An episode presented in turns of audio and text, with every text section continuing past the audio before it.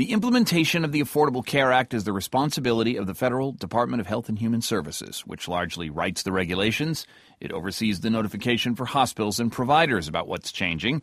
It gives insurers fair warning about new regulations and requirements.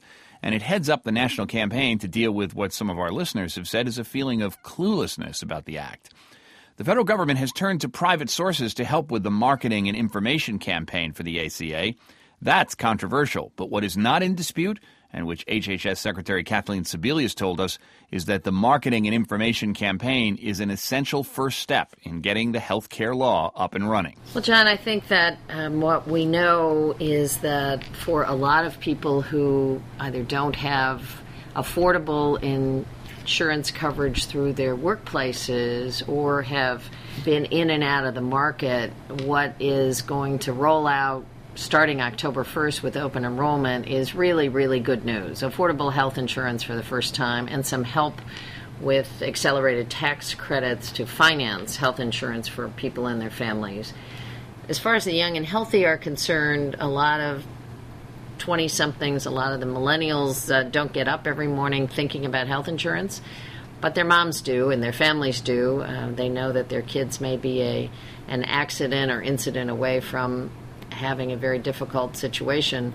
So clearly, we need to get their attention. We need to do a lot of education. Uh, there's a kind of skinny down plan for people who just want catastrophic coverage who are young and healthy, and there'll be options for young families that they've never had before and affordable ways to get coverage and make sure they have that security and peace of mind.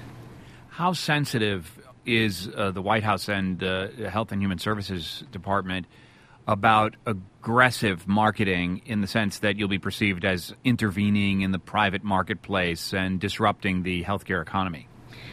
Well, actually, I think that this is the law. So there are some in Congress who seem intent on continuing the political debate, but the law was passed three years ago. It was found constitutional by the Supreme Court, and the president was reelected. So we want to move to the future. And the future really is that um, a lot of people have a great deal of interest in making these new markets worth. Health insurance companies certainly see um, the potentially 20 to 30 million people uh, as new customers and as stability in the market. I think that uh, there are lots of healthcare providers who right now aren't getting paid who deliver services, whether that's in a hospital or in a doctor's office, because their patients don't have insurance coverage. And they have an interest in making sure that people get coverage, get preventive care. Um, there are folks who are under bridges and in jails because they don't have access to mental health services or substance abuse services, who could be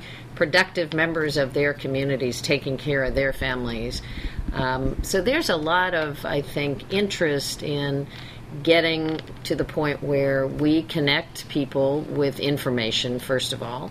We tell them what's going to be available and then give them the option for the first time, often in their lives, of making decisions that are good for themselves and their families and giving them some health security that may not come through their employment. How vulnerable is the Affordable Care Act nationwide, its success, to a weak implementation in one state? Could a weak implementation for political reasons in a, a, one single state affect things for consumers nationwide? Well, every market will be a state based market so that we at the federal level will have a lot of opportunity to set up markets in some states in the country where the state governor has chosen not to be involved. Uh, those individuals will still have the marketplace advantage. I think what is going to be problematic for a number of lower income Americans is that if a governor in a particular state decides not to take advantage of the opportunity to expand their Medicaid program. Um, there are a lot of single adults, childless adults who would have coverage paid for 100% by the federal government who will not qualify for insurance. And that can be a little rocky. Um, I think it's why governors are in the process of looking at the part of the bill that pays for newly insured folks in their state. Uh, most people are finding it to be an incredible benefit to the state, not only to take care of uncompensated care costs, but if you think about it, getting people preventive care instead of going through the doors of an emergency room is good for the individual, good for the family, good for the community, good for the hospital. You've outlined uh, the complications for consumers because of the Supreme Court's decision to separate the Medicaid piece of uh, uh, the Affordable Care Act from from the rest of it.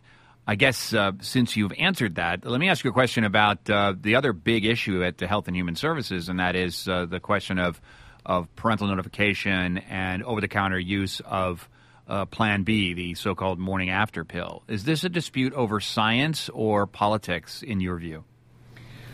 Well, the Food and Drug Administration acted on an application that Teva, the manufacturers, had actually resubmitted to FDA um, following a decision in 2011. And so the Food and Drug Administration looked at the data that Teva submitted and looked at the application, which asked for over the counter availability of Plan B, so called emergency contraception, for girls 15 and older and the scientific data that they submitted supported that application. They had clinical evidence that girls over the age of 15 could understand the label, they had health evidence that there were not going to be adverse effects. And so the FDA did move forward with granting that application. I think what's a little confusing to a lot of the general public is at the same time, there is a federal judge who actually was looking at a an application for an earlier version of the drug um, that has gone on for some years, and he issued a ruling kind of simultaneous with the FDA ruling. But um, I would say the FDA ruling is very much based on the scientific evidence, the clinical evidence presented to the agency, and they want to move forward with the company to have Plan B over the counter, not behind a pharmacy counter. Um, for girls 15 and older. And you support the FDA's decision? Yes. All right. Secretary Sebelius, thank you very much. Thank you, John. Good to visit with you. Kathleen Sebelius is the Secretary of Health and Human Services. She spoke to us from Washington, D.C.